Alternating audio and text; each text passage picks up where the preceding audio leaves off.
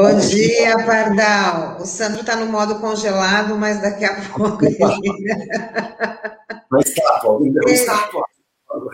É, Pardal, antes de começar, da gente, antes da gente cair por dentro das coisas da Previdência, né, queria saber aí a sua opinião sobre esse episódio do, do Rogério Caboclo, esse tal de Caboclo aí, que mais uma vez difama a imagem da, da CBF, que já é lá não é, é lá já essas coisas, né? O que, que, você, que, que você achou?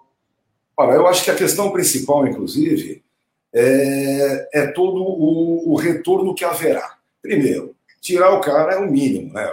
É outro, outro sem vergonha. E não é só sem vergonha do ponto de vista comportamental. É sem vergonha como todos eles foram. E outros mais que estão circulando por ali. Então, a primeira coisa importante é a gente ver qual será o retorno disso. Por quê? Porque se esse imbecil que infelizmente preside o Brasil tiver poder efetivo sobre a CBF, o negócio vai ficar pior ainda, tá certo? Vai ficar muito pior a condição que está. O Tite está sendo muito coerente, inclusive em relação a essa Cova América, né? Isso é um absurdo, isso é uma, é uma palhaçada. Não dá nem para discutir muito. Né? As pessoas estão dizendo assim: ah, os jogadores estão reclamando que não foram consultados, mas eles nunca são consultados. Não é bem assim. As coisas não são bem assim. Primeiro lugar, o ponto principal é que a CBF é uma instituição que está arrebentada há muito tempo. Hoje as pessoas têm vergonha de usar qualquer camisa da CBF, então as coisas não estão assim tão simples. Agora, o que nós não vamos poder admitir de jeito nenhum é que esse imbecil que infelizmente nos preside se encha de moral e acha que pode, então, manda o Tite embora, bota qualquer Zé Mané e faz aquela brincadeirinha que foi é, nos tempos da ditadura, é, que era uma ditadura efetivamente violenta, que caçou é, o nosso amigo João Saldanha para botar o Zagallo para ganhar o tricampeonato no México. Aquilo foi um baita de um absurdo. É sempre bom lembrar que no finalzinho, é, João Saldanha, um baita jornalista que era, estava é, indo para cobrir a Copa, já que ele não era mais o técnico, e a ditadura não queria deixar ele sair. Foi preciso uma mobilização internacional, do jornalismo internacional, para exigir que João Saldanha pudesse cobrir a Copa de 70 como jornalista. Então, isso não vai se repetir, não temos essa condição de repetir esse tipo de coisa. Por isso, é bom que a gente é, levante os olhos, apoie a nossa seleção, porque Parece que terça-feira, depois do jogo, a gente vai ficar feliz. Vamos nos divertir é, com essa questão da Cova América. A Cova América não pode acontecer, se acontecer, não participamos. Eu acho que isso aqui é o, é o, o, o mais coerente. Agora, evidentemente, estamos num momento muito difícil, muito difícil, quando esse paisoeira é, é, ofende o exército e não é punido a gente começa a saber que as coisas começam a ficar difíceis. É, a gente estava conversando antes a história do Pedro Aleixo, que era o vice civil do Costa e Silva, quando foi colocado o AI-5, ele torceu o nariz, não gostou muito. Aí um dos generais, um dos grandes generais, falou: Você não confia na gente? Ele olhou e disse: É, eu confio em vocês, eu não confio mesmo, é no guarda da esquina da minha casa. Então, é isso que a gente precisa começar a botar o pé no chão e, e buscar o que fazer. Bom, com certeza. Vamos lá para o tema que o Pardal hoje vai estar explicando para a gente sobre as regras de transição dos benefícios voluntários, aposentadoria por idade e aposentadoria por tempo de contribuição. O que, que acontece? Veja, é, nesse momento eu vou falar de regras de transição, porque elas são de suma importância. O que, que é regra de transição?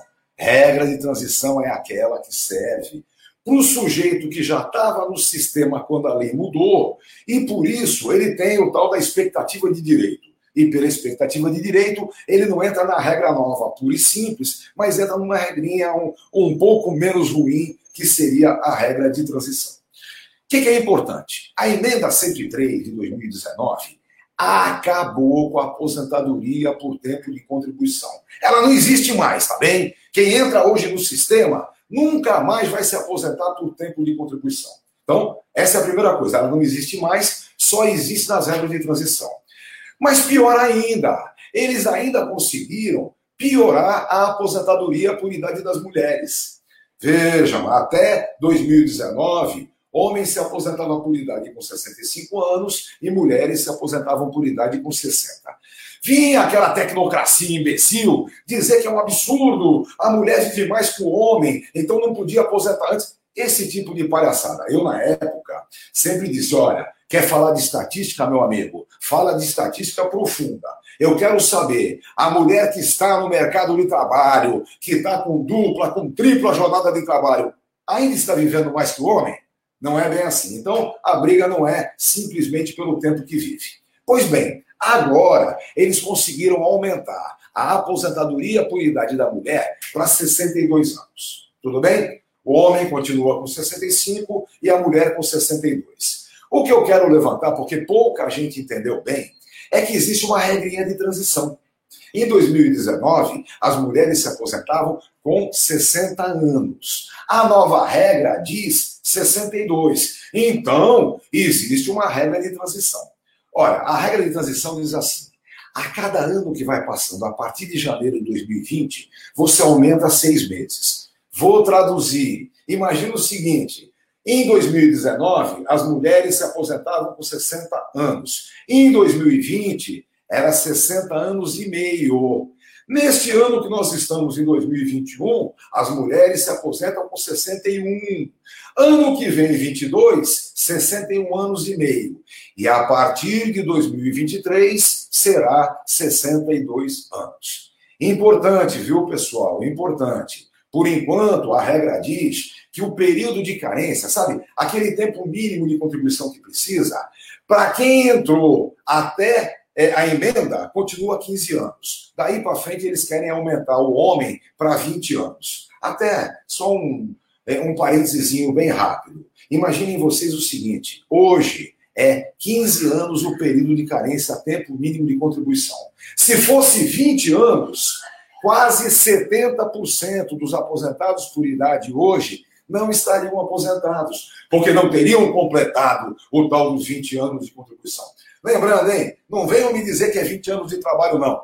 É 20 anos de trabalho formal. É 20 anos de contribuição previdenciária. O cara trabalhou foi 50 anos, mas a maior parte do tempo não tinha registro em carteira e, portanto, não tinha contribuição. Então, lembrem, a regra de transição da aposentadoria por idade das mulheres, nesse ano é 61 anos, ano que vem 61,5 e a partir de 2023, 62 anos com o mínimo de 15 de contribuição, é a exigência para a aposentadoria por idade da mulher. A aposentadoria por tempo de serviço, como eu disse, foi absolutamente extinta. Ela não existe mais. Então, quem entra hoje não se aposenta mais os meninos com 35 de contribuição e as meninas com 30 de contribuição. Isso efetivamente acabou. Agora, prestem atenção, porque tem quatro regras de transição nesse caso. Lembrem, na aposentadoria por idade, o homem continua aposentado com 65. A mulher é que tem a transição, agora 61, 61,5, 62. Na aposentadoria por tempo de contribuição, aí as transições são para todas. Tá?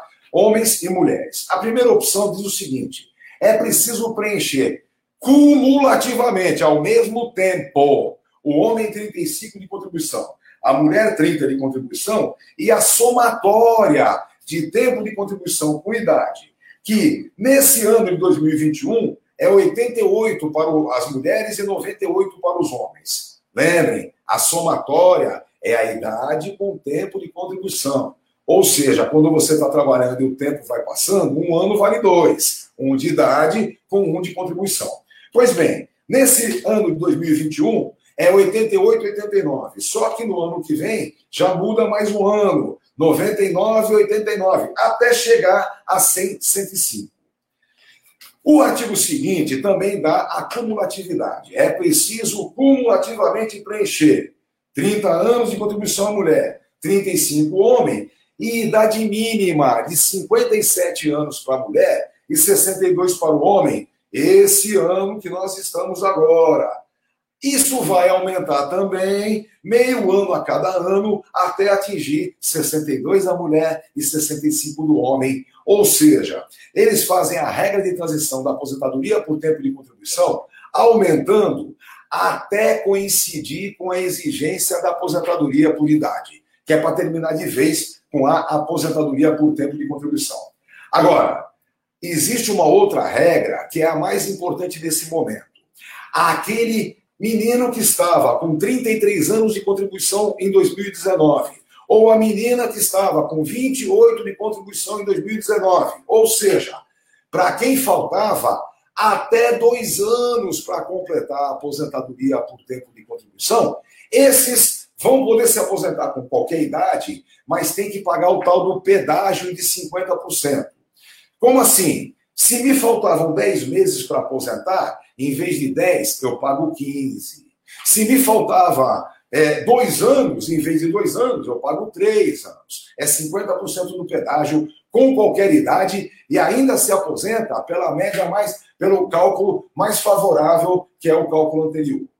E, por fim, existe uma quarta regra de transição que determina a, também acumulativamente 30 anos para a mulher, 35 para o homem, com 57 anos de idade a mulher e 60 o homem. E atenção, esta regrinha de idade não se modifica, ela fica igual para sempre. Acontece que aqui tem um pedágio para pagar de 100% do tempo que faltava. Como?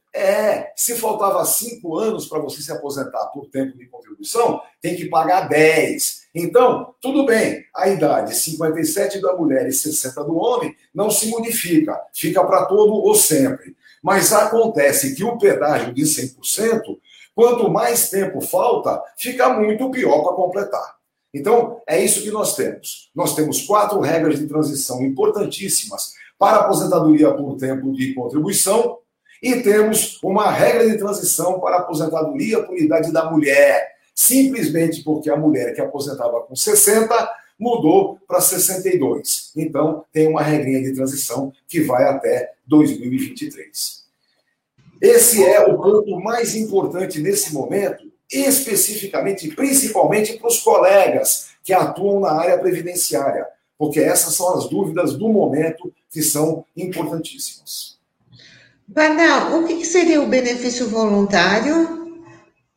Bom, a questão é simples. Eu sempre digo que os benefícios mais importantes da Previdência não são os voluntários, não. São aqueles que você não quer, de jeito nenhum. É doença, invalidez ou morte.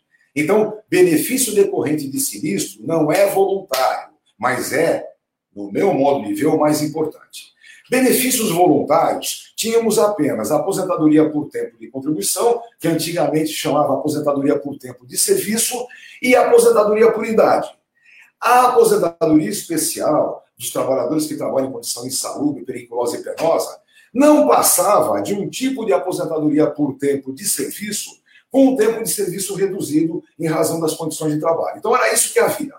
Agora, como a aposentadoria por tempo de contribuição não existe mais na regra nova, o que nós temos de benefício voluntário é a aposentadoria por idade, só e somente só. Lembrando, quem trabalha em condição insalubre, periculosa ou penosa tem a aposentadoria por idade com uma pequena redução na idade. Tem que ter um tempo mínimo de disposição às condições insalubres, perigosas ou penosas, mas a idade diminui um tantinho assim.